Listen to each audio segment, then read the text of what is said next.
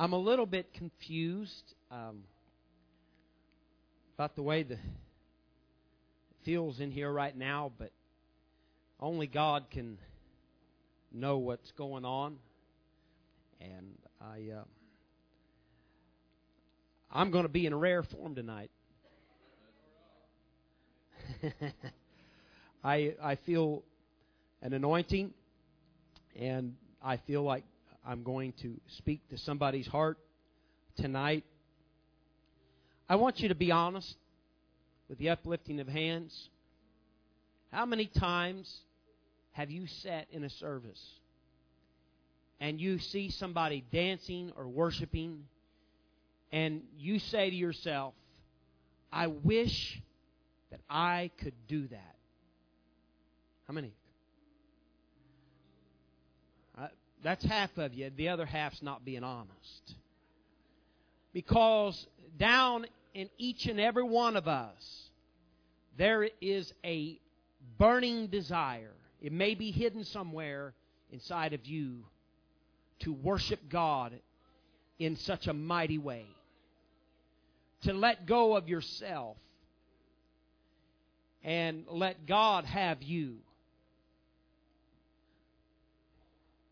So, now that half of you is going to be honest, maybe when I preach, maybe the other half will will, will uh, be honest. It's good to have my uh, future nephew here tonight, Brother Jonathan. And we welcome you tonight. He is a good young man, and uh, he is a minister and a tremendous musician. And uh, I, uh, he's a, he's a good guy. He's a good guy, and uh, he's getting ready to take Lana from from Indiana Buckeyes. Who in the world ever come up with? It's it's a little round nut on a tree, but actually, what's to be honest with you, what's a Hoosier? So, and I'm from Illinois. Brother Davis is from Illinois, and we're Illini. So that's about as plain as anything. Illini, it's kind of a, yeah, Indians. So savages, we're savages. But uh, he's taking her to the Buckeyeville, and and uh, well, Indiana will probably end up beating Ohio State in basketball here in the next couple of months. Wouldn't that be something? You, Lana leaves and the Final Four come and the Indiana beats them. And all right, if you have your Bibles, Acts two. Everybody loves Acts two, right? That's that's our favorite chapter of the Bible. Acts two. And then I'm going to go to Ephesians five eighteen. Acts two fourteen through twenty-one. I know it's lengthy, but I'll try to hurry. But Peter, standing up with the eleven, lifted up his voice and said unto them, Ye men of Judea, and all ye that dwell in Jerusalem, be this known unto you, and hearken to my words, for these are not drunken as ye suppose. It's because they suppose they look drunk, because they were drunk. They just wasn't drunk like they thought they were drunk. Maybe we should say, maybe he should have said, these men are not drunken as ye supposed to be. Seeing it is only the third hour of the day, about nine o'clock in the morning, their day started. How many of you ex out? Don't raise your hands. Ex-alcoholics were ever drunk at nine o'clock in the morning. I don't. I'm not looking. I don't want to see any of your young people's hands. I'll come out there and seeing, but it's nine o'clock in the morning. If we were drunk, we'd all be alcoholics because it's just too early to be drunk. Like there's any other better time to be drunk. But this is that that was spoken by the prophet Joel. He went back four hundred years and grabbed a prophecy and brought it back. He said, this is that. And it shall come to pass in the last days, saith God, I'll pour out my spirit upon all flesh. My brother Micah asked me one time, he said, you, you know when the last day started? The last day started on the day of Pentecost, because that's when the Spirit of the Lord came. He said, in the last days, I'll pour out my Spirit. And the day of Pentecost was the first day. He said, and your sons and your daughters shall prophesy, and your young men shall see visions, and your old men shall dream dreams, and on my servants and on my handmaidens I'll pour out in those days of my Spirit, and they shall prophesy. I will show wonders in heaven above, and signs in the earth beneath, blood and fire, and the vapor of smoke, and the sun shall be turned into darkness, and the moon into blood. There shall, there before that great and notable day of the Lord come, and it shall come to pass that whosoever... whosoever shall call on the name of the Lord shall be saved. Ephesians five eighteen, be not drunk with wine wherein is excess, but be filled with the Spirit. What he was saying, don't be drunk on natural wine, but it's quite all right. No, he didn't say, he said, but be drunk with the Spirit. And tonight, I want to preach to you for a little bit on this thought. A need for a drunk church.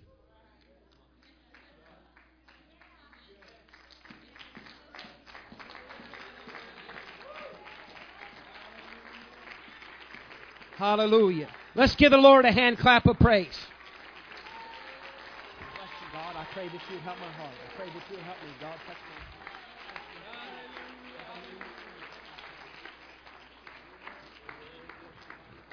You may be seated. I told you I was in rare form tonight, Brother Floyd. I'm about to bust my, the seams out in this place. And you better be ready to preach with me. All y'all that raised your hands and said, I want to be, I, I, I want to dance. I, I want to get loose. I want to set free. The problem with a lot of people is they need to be loose of themselves.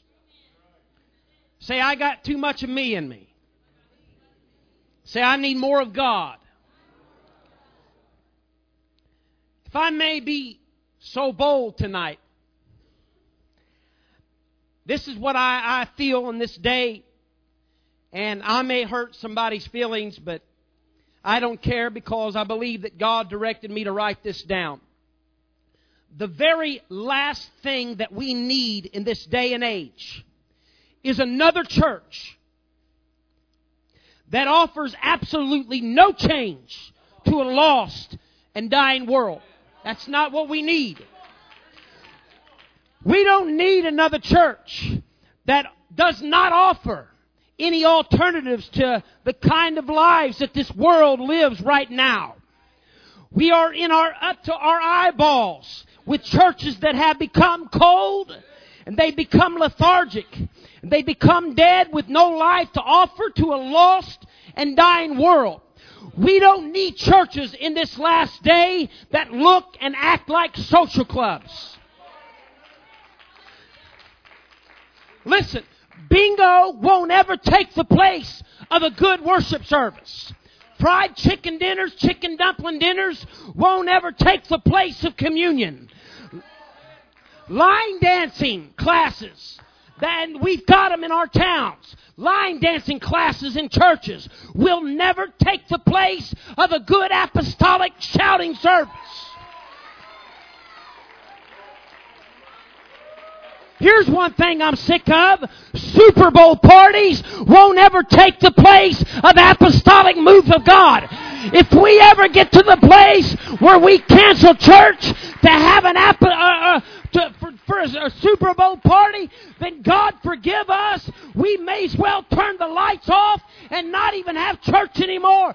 We don't need churches that'll take time off for a game. So I'm going to be real honest with you tonight. I'm going to tell you like it is. I would rather just stay home and relax in my leather recliner than sit through another dried up service that some of these people have to sit through. I would rather spend time with my family in a park than walk into a church that refuses to worship and won't lift their hands for nothing and won't dance to the music. I come to church to lift up the name of Jesus.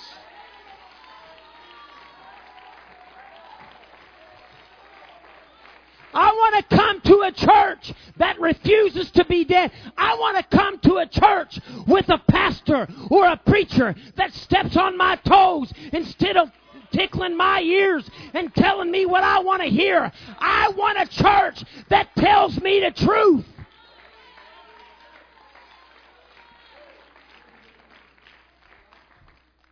I wouldn't go to church that never got up, uh, that, that, that never had people in the altars being delivered from drugs and alcohol. I wouldn't walk through the door. I wouldn't walk across the street to go to a church, to, to, to, for a church that didn't preach Jesus' name baptism and then filling with the Holy Ghost. We don't need churches like that anymore. We, God knows we don't need any more churches that stifle the move of the Holy Ghost with the traditions of men. You've seen it everywhere you go, on every street corner. Traditions of men. The Scripture talked about it. Beware lest any man spoil you through philosophy and vain deceit after t-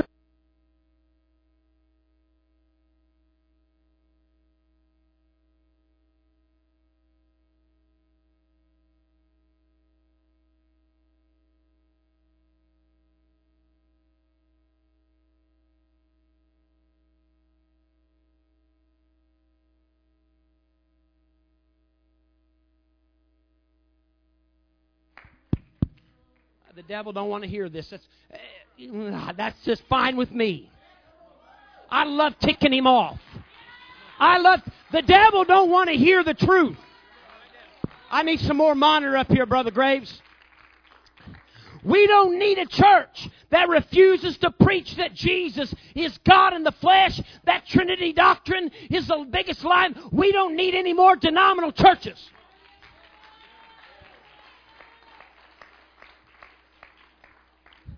When the Bible comes right out and says, without controversy, great is the mystery of godliness. God was manifest. God was manifested. God was, God was manifested in the flesh. He was justified in the spirit. He was seen of angels. God preached unto the Gentiles, believed on in the world, and received up in the glory. This world is in desperate need for a powerful church, not a dead church, not a weak church. We need churches that are set apart from a sin-sick, filthy world. If we're ever going to reach this world that, uh, that's filled with as much pain as, and heartache as it's in it, we need a power-packed church to overcome a world full of debauchery and sickness and disease. We need a powerful church.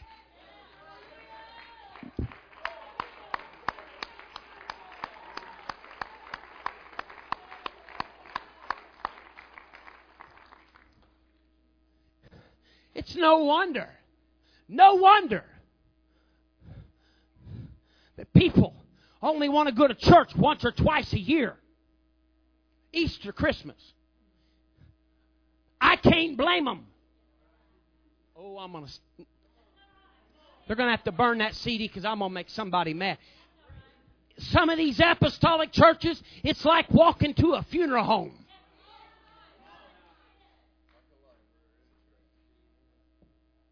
Except there's a lot more love and hugging and... and, and, and, and, and love going on in a funeral home. Everybody's loving. We love you. Some of these churches don't have anything going for them. It's like walking into a funeral home. And I'm telling you, I will not be a part of a church that has no excitement and has no anointing. I won't. Won't. I refuse. I refuse. There's a lot of churches that don't want people coming to our churches because they think we're charismatic. If this is charismatic, I want to be charismatic.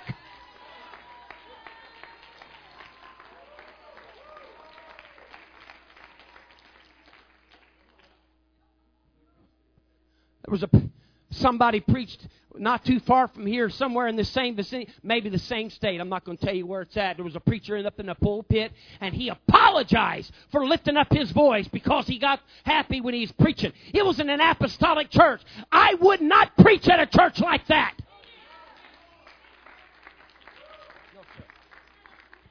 I don't know about you, but I don't want to be a part of a church that offers any no alternative to the mess of this world.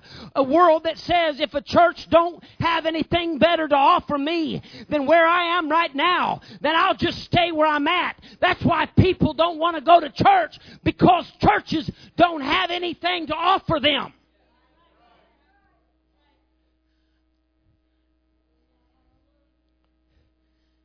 They say, the church can't help my addictions, then why am I going to go? If the church can't pray somebody that is addicted to heroin, why in the world do I want to go? Such were some of.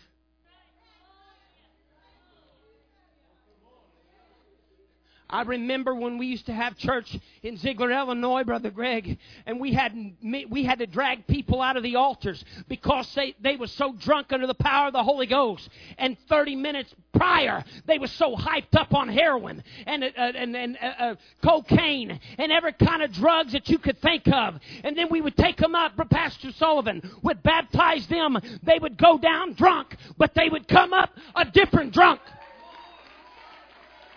That's the kind of church that I want to be a part of.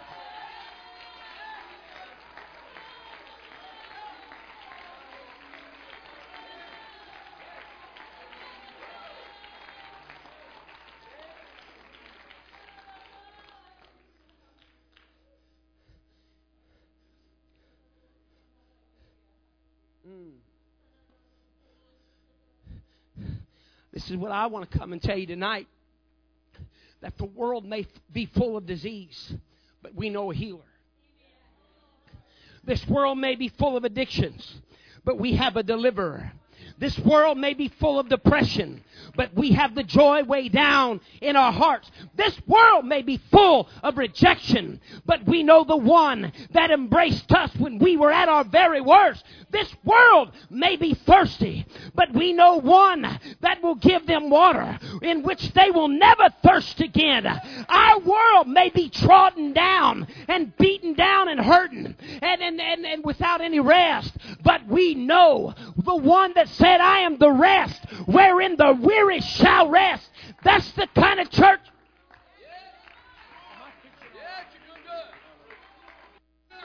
I kind of feel a Baptist spirit coming in here.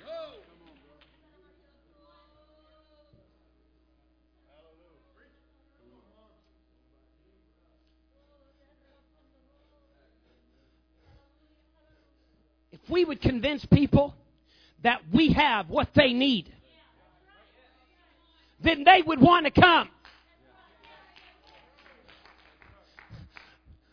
But we have a problem. I'll tell you what our problem is. We knock on a door, and if they're angry looking, we don't want to talk to them. We just throw them a track and run away. But you know what I learned to do a long time ago when I laid a track on somebody's door? I didn't worry about giving them a track. I would say, are you sick? Are your kids sick? Let's pray for him right here. And Jesus would heal him.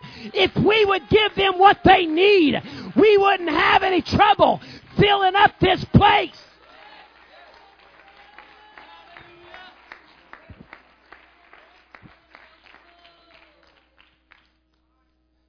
We got too many coward Christians wanting to run away every time someone slams a door in their face. Oh, I didn't mean to get on that.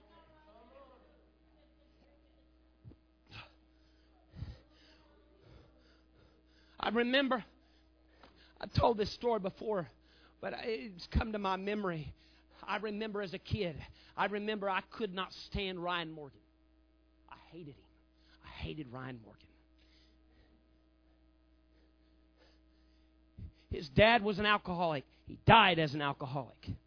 His mom was a bartender. And Ryan Morgan, he slept underneath a pool table. And I'll never forget it, Brother Greg. when I would we would drive by on the bus, and he would come out that back door of a tavern. His hair would be all messed up, and he didn't look too good. Just a kid coming out of a bar. And that guy used to pick on me. I'll never forget that he got sick one time, or I was sick one time. I was walking down the road, and him and another guy beat the fire out of me. I went home with knots on my head and blood coming out of my nose and my eyes and my te- and my teeth. I remember when he used to kid us and laugh at us. I remember one time, Brother Greg, that our church doors were open, and I remember Ryan Morgan stepped in the back of the door, and he had a baseball bat. And he was with three or four of his buddies, and he started beating the back of the pews and making fun, and my father had to take him out. I remember him laughing at us and giving us grief, but I'll never forget, as long as I live, at that very church, around that same pew that he came up in, about nineteen years old. And I remember he came in with alcohol on his breath, and he staggered down to an apostolic altar, and God gave him the Holy Ghost, and he was baptized in Jesus' name. Let me tell you something.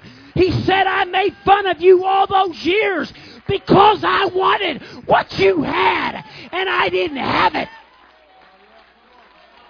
The world wants what we've got. We just want them to know that they're welcome.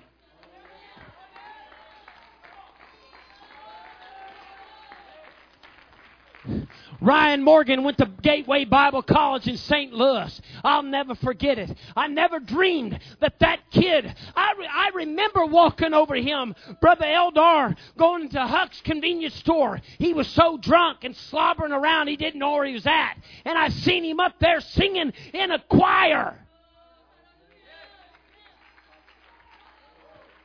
And he met this guy named Matt Maddox.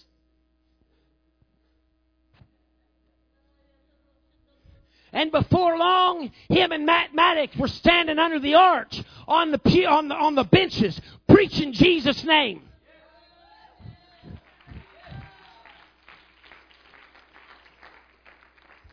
The world wants what we got; they just don't know it. Oh, I'm gonna.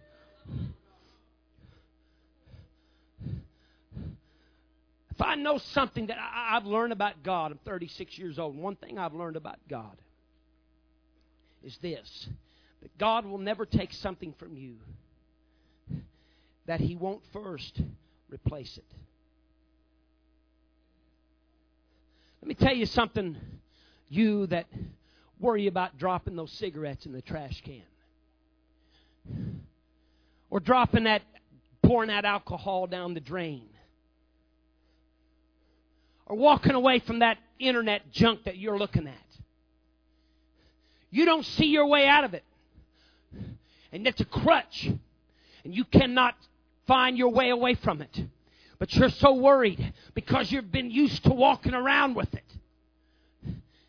You can't stand up without it. And you're worried that if God takes it from you, or you pour it down the drain, or pit, pitch it in the trash, that you'll be lost without it.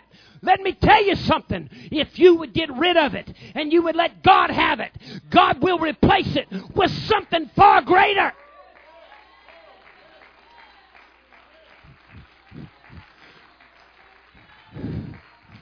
Get rid of your depression. God will replace it with joy.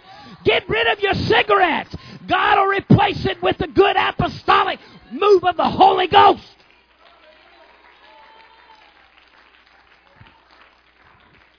If you lose your job, God will give you one better. If you lose your house, God will give you a nicer one.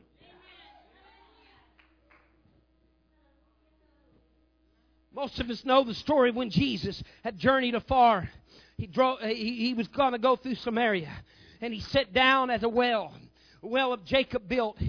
And the scripture says, now Jacob's well was there. Jesus, therefore, being wearied with his journey, sat thus on the well, and it was about the sixth hour of the day.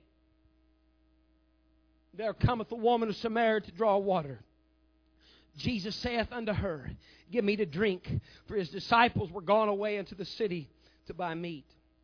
And saith the woman of Samaria unto him, How is it that thou, being a Jew, askest, asketh drink of me, which I am a woman of Samaria? Samaria, and, and for the Jews have no dealings with the Samaritans. Let me tell you something. It doesn't matter where you come from. It doesn't matter how much money you've got. It doesn't matter what status you have in life. Jesus Christ will have a relationship with you. A Samaria, person from Samaria, was nothing but ra- rather dogs in the sight of the Jews. Jesus was sitting there, and she, it blew her mind. Jesus answered her and said, If thou knewest the gift of God, and who it is that saith to thee, Give me drink. If you knew how much power that I had, if you knew how much I could change your life, you would be asking me.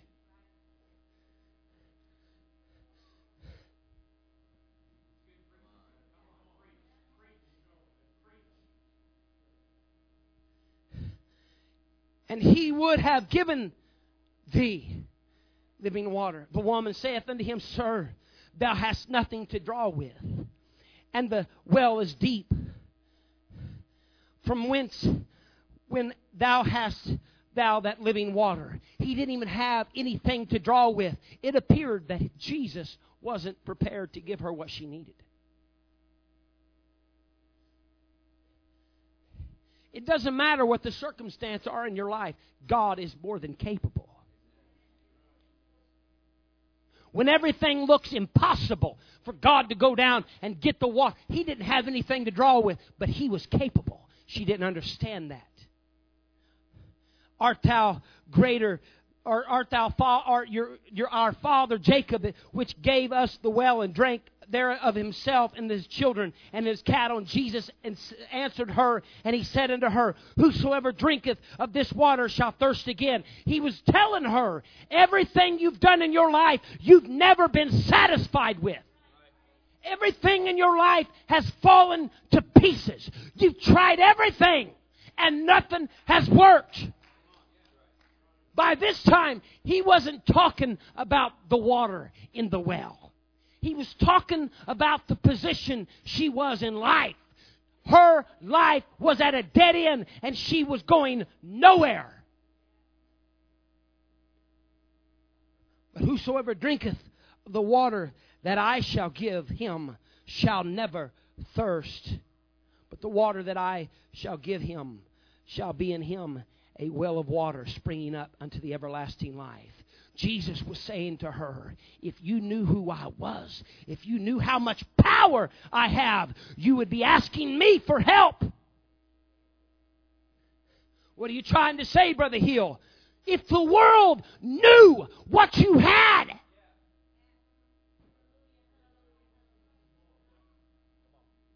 Listen to me. You would not have to go knocking on their door.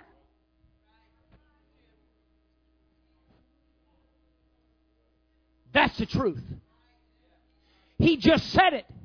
He said, if you knew who I was, lady, I wouldn't be asking you for a thing. I wouldn't be knocking at your door. You would be knocking at my door. If the world could get an understanding of what you're made of and how much power that...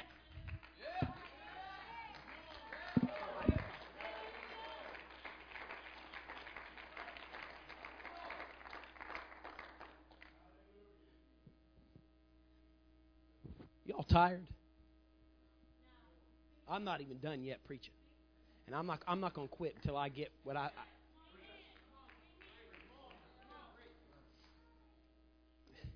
They only knew they had that they had an alternative. So the world don't realize that. So they hang on to everything. I, I don't have anything to lean on. Oh, if you only knew. Would you go back?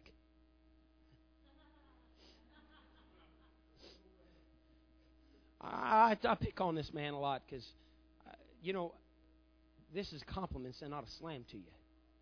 I don't know anything about what you went through. I don't know anything about the addictions, Brother Eldar, that you had in your life. Is this all right? Sorry, I'm not. It, it, this, this guy, he he's all right.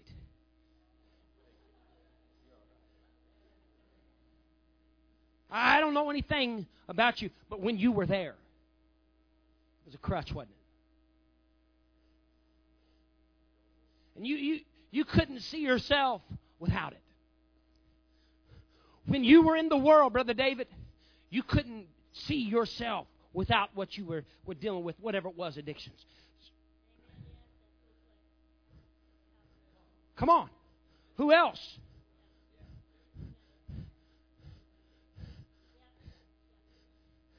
And you had nowhere else to turn.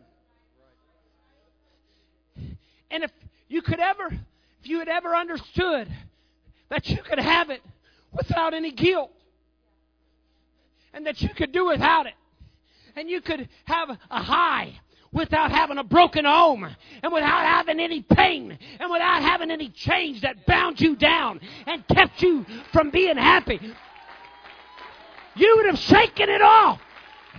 But the problem is that the world don't see any way out. They don't have any alternatives, so they hang on to it. They don't want to admit, I'm an alcoholic. They don't want to say, I'm Adam Hill. I'm a, I'm a, I'm addicted to drugs. They don't want to say it because they want to keep it. They have no, they have no other way out. But on the day of Pentecost, one hundred twenty people were gathered together one place in one mind with one accord, anticipating a promise from the Messiah. Something great was about to happen, and they were expected. They were excited to be a part of it. They prayed so intensely for days that they weren't about to leave that place.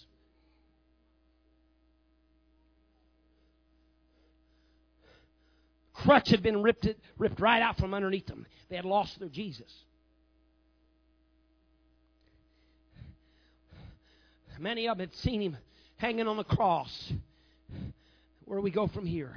So they were desperate. How many of us are desperate tonight for a move of God? How many of you are desperate for an upper room experience?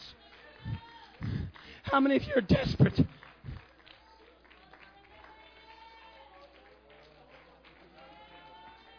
And they prayed for days, and all of a sudden there came a sound from heaven as of a rushing mighty wind, and it set on the house where they were sitting, and appeared unto them cloven tongues like as of fire, and it set upon each one of them, and they were all filled with the Holy Ghost, and began to speak with other tongues as the Spirit gave the utterance. And there were dwelling in Jerusalem Jews, devout men out of every nation under heaven.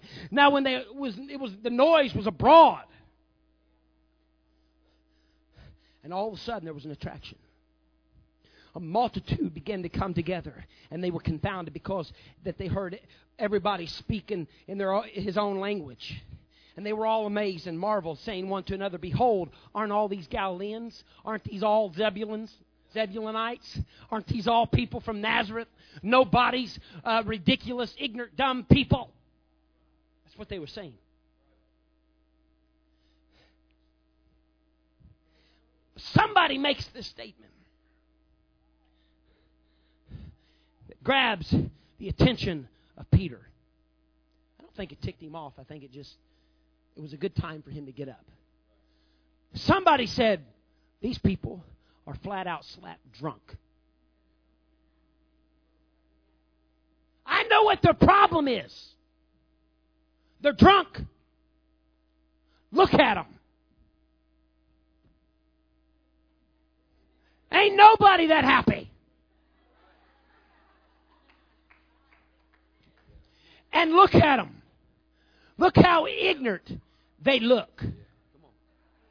Look. Me, right? Now you. No, no. Them. Okay. Anthony, yes, those people are ate up in the head. Yes, they are. Look at them. They anticipated for days. They stayed here and prayed, and they are stinking drunk. And that got the attention of Peter. And he stood up and said, Ye men of Judea, and all ye that dwell at Jerusalem, be this known unto you, and hearken unto my words. For these men, or these people, are not drunken, as ye suppose, but it's the third hour of the day. But this is that that was spoken by the prophet Joel, saying, In the last days I'll pour out my spirit.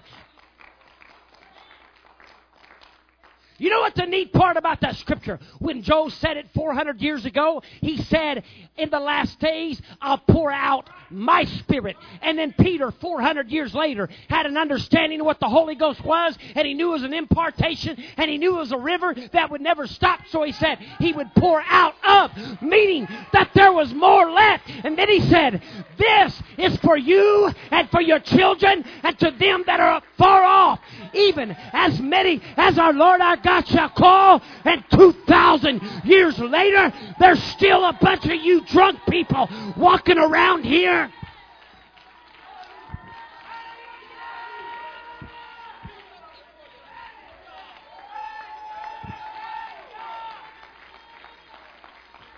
Hold on, hold on. Do you know what drew that crowd to that place? It wasn't because they had a nice band playing on a street corner. It wasn't because they had a bunch of pretty voices singing in a nice harmonizing choir. Let me tell you something that attracted them. They thought they were drunk. And the world, the first thing they do when they find out there's a party somewhere, they say, those people are drunk. Let's go see what's going on. And they get there, and they said, they're drunk. What they were really saying is, we want to be drunk too. Whatever you're having, I'm having. Jay Krubel's paying. Let's have it. And they showed up because they thought there was a drunk party. You know what the best thing that we could do in our churches today to draw a crowd is get so lost in the Holy Ghost and get drunk on the new wine, on the Spirit of God, that people show up and say, what meaneth this? What does this mean? And it'll give us a chance to say, this is that that was spoken.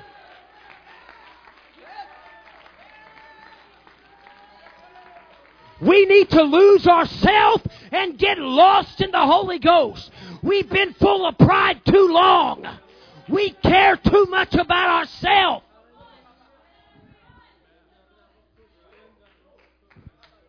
That's that's what brings that's what brings the Spirit of God when we begin to let loose. I, I'm tired of, of being in in myself. I'm tired of what people think of me, and and when we begin to let loose, that's when God starts taking over. I ain't, I ain't never been one to drink, never have. Matter of fact, the only alcohol, and I hate even saying it like this, the only thing that I've ever even put in my mouth as far as alcohol, brother, was was when we have communion, a little drop of, of wine, and I'm not, I don't care for it. I've never, ever, I could not eat al- drink it, eat alcohol. Probably some of y'all put, have eaten alcohol. Some of you old alkies do whatever it took to get your drunk on. But I, I tell you, I, I know what it's like to be around a bunch of drunks. Such were some. I know what it's like. Hi, family. You say their name in Southern Illinois, they go, oh, yeah, that's that guy that sleeps on. Uh, let me tell you a little bit about a drunk man. It's, to me, it's kind of in the spirit realm. A little, it's it's a, it's a good thing. I'm not talking. I'm not just talk, I'm not talking about drinking alcohol. I'm not giving you a license. If I ever, ever hear, I come out. The wine cooler's nothing. A drunk man, first and foremost, never gets enough. He is never satisfied with just a few sips. You can always tell them. They don't. You can always tell it wrong. They've got it running down them.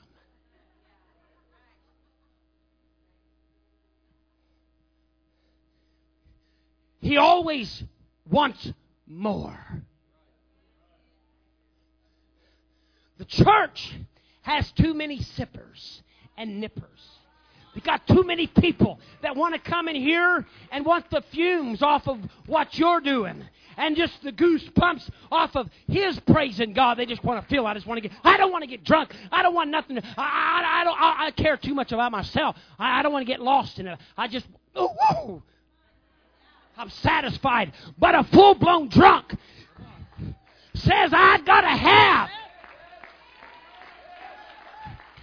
I, I just can't be satisfied with just a little church. I can't be just satisfied with the little dance. I've gotta dance. I can't be satisfied until I drink all of it.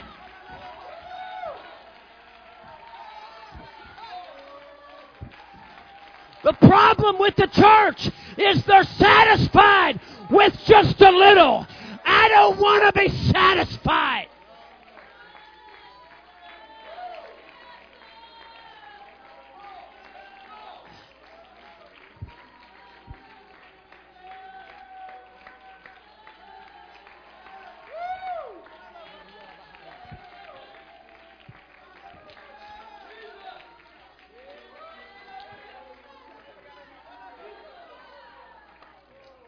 Not only that, that they're addicted to it.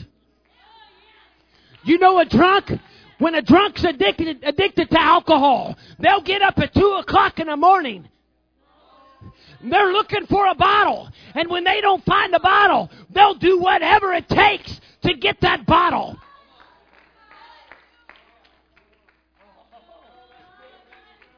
Hallelujah. Maybe someday when we are at home and we're sleeping and we feel a little bit of presence of God come in our room, maybe we need to get up and get lost in the Holy Ghost.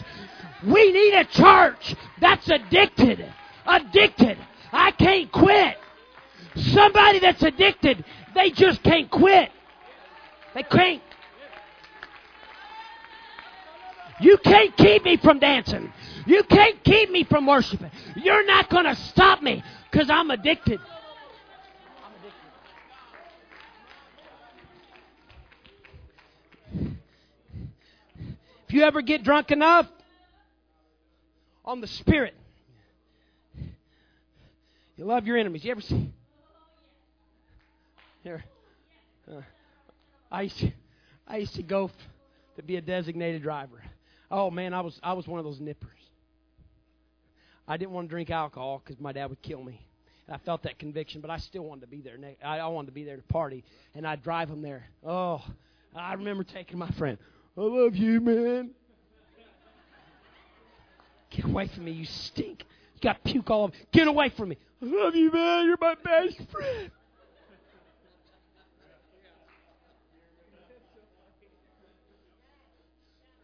A drunk church loves you regardless who you are or where you've been or what you look like. They don't care.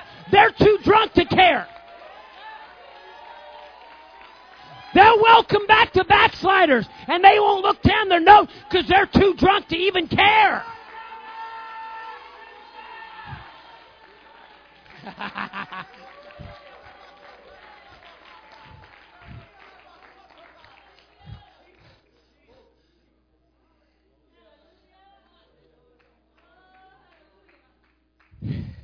Some of you long time, some of you people used to run the bars know what I'm talking about.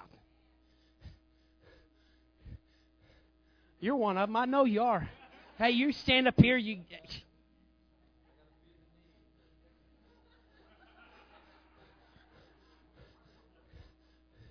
I had an uncle. I still have an uncle. He don't do what he used to. He's an apostolic U P C preacher. He said he remembers going to the bar as soon as it opened. And two or three hours when they was closed. But he was there till they said last call for alcohol. and they had to fight him, literally drag him and pull him out by his legs. And he would wake up three hours later with blood on his, the back of his head and his back skin because they drug him through the rocks. And some of us, we have to be home by eight.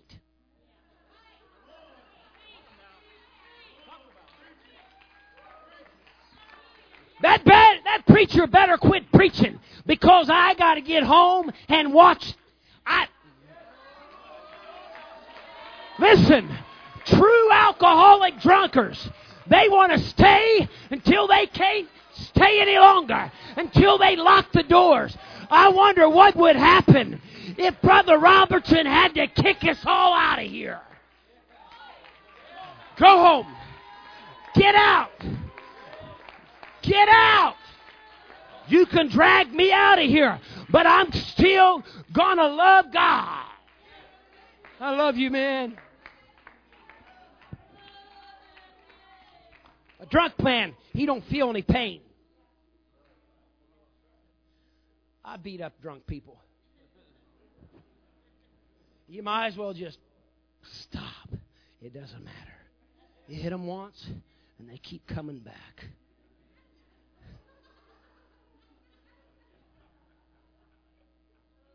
When you get drunk enough, nobody can hurt you. There's too many people in our churches that your feelings get hurt every time somebody looks at you cross-eyed. Oh, God. Hey, I'm not done preaching yet. Is that all right? Because we're getting ready to get our drunk on in a second. He don't feel any pain.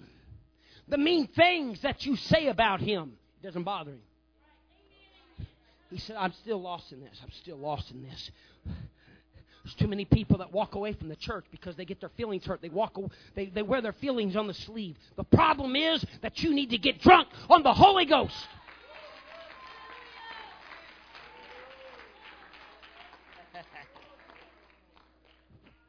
Oh, I'll say three of them will clap on this. Drunk man's not choosy.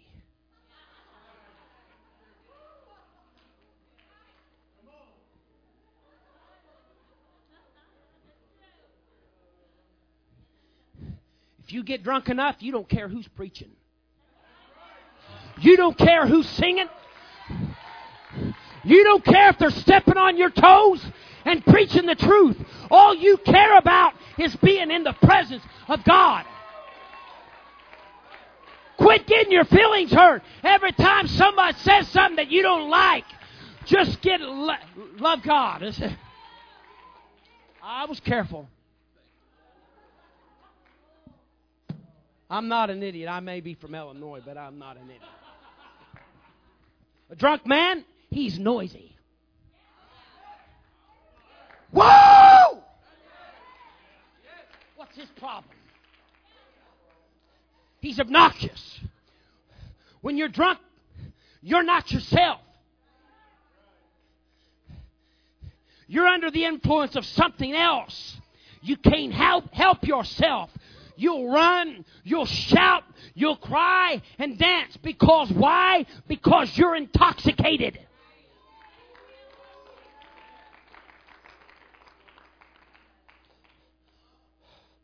Oh, a drunk man... he looks like a drunk.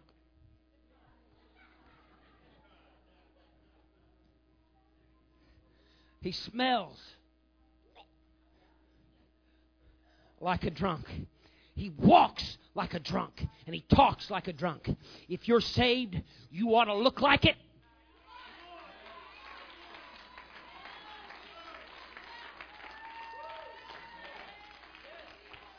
You ought to talk like it. You ought to walk like it. You ought to smell like one. Let me tell you something, young people. When you go to school, you better look like a drunk on the Holy Ghost. You better not be dropping four-letter words on Facebook and talking and...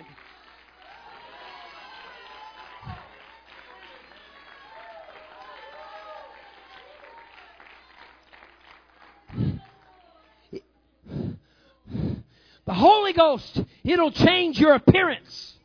If you're saved, people will know it. If liquor will change a man's appearance, so will the Holy Ghost. I'm not what I used to look like. I don't talk what I like I used to talk. I don't go to the same places. All I care about is being in the presence of God. Drunk man is brave. He'll take on anything.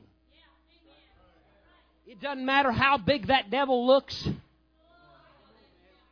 It doesn't matter. Listen, it doesn't matter if you've had problems in the past with that same problem. It doesn't intimidate you. You look at it and you're so inebriated with the power of the Holy Ghost. It doesn't, it doesn't matter if you've lost battles in the past with that giant. You'll still fight it.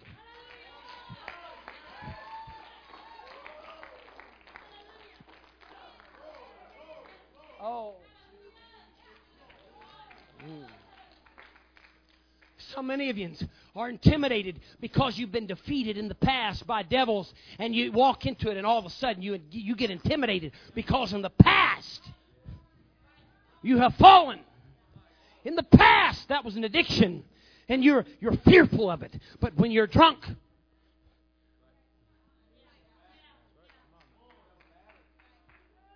lean not unto your own understanding. I, I'm getting ready to quit here in a second.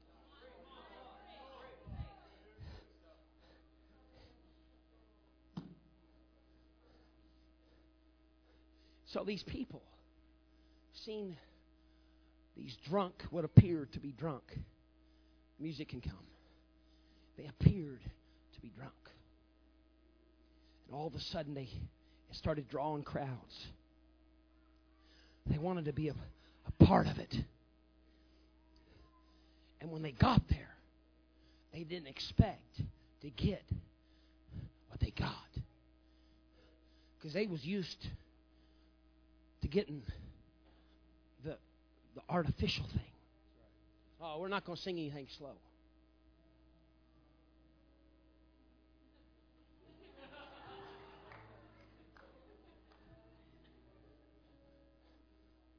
I know drunk people listen to Hank Williams Junior Hank Williams Senior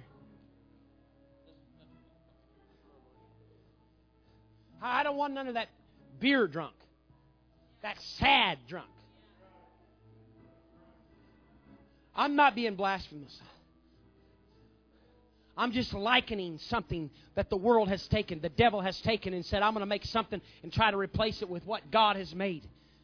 I'm going to try to replace a, a, a crutch with this. God's like, no, I invented the drunk.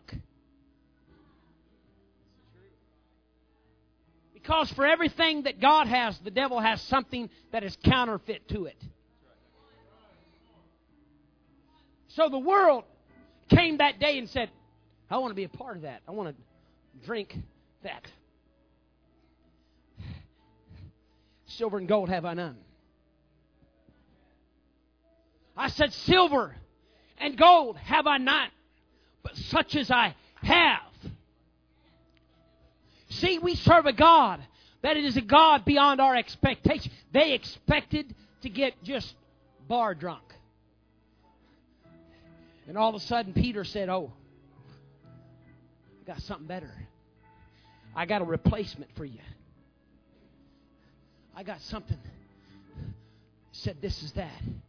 That was spoken by the prophet Joel, saying in the last days that I'll pour out my spirit. And when that happened,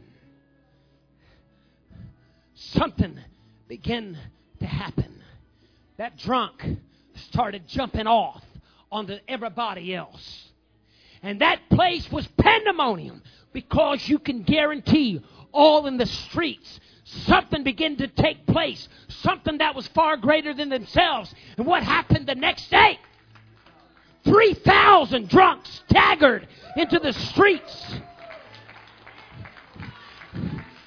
And Peter, James, and John went out in a world that was used to getting just bar drunk. And they set the world on fire with the apostolic anointing. Let's stand to our feet. Oh. I know what you're thinking. Um, I'm going to get out of this one. But I want, I, I, I just want the the ones that want to replace what they've got right now, their feeling. They want to replace their depression. I want somebody that's desperate right now to replace what they've got, a feeling, a bad feeling, with a good feeling. I want you to step out of your seat. I want you to get out of your comfort zone.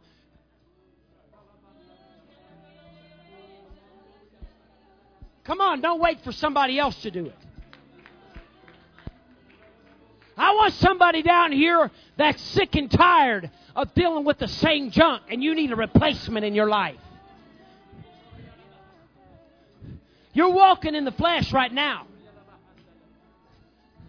and you're hoping that God can take over without you knowing it. But that ain't going to happen. You got to do something.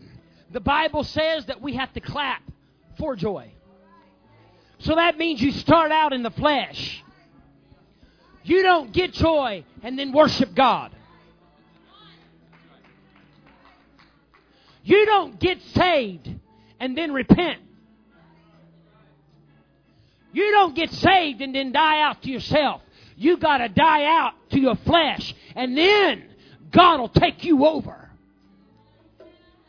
And then He'll make you anew. So we're going to sing. And we're going to start praising God. I don't know about y'all.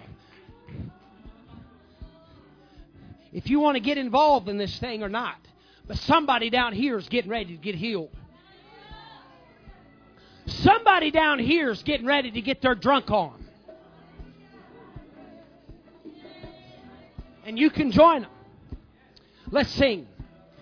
Hallelujah. You are good all the time. Come on. All the time. You are good. I want you to raise your hand. You are good all the time. All the time. You are good. You are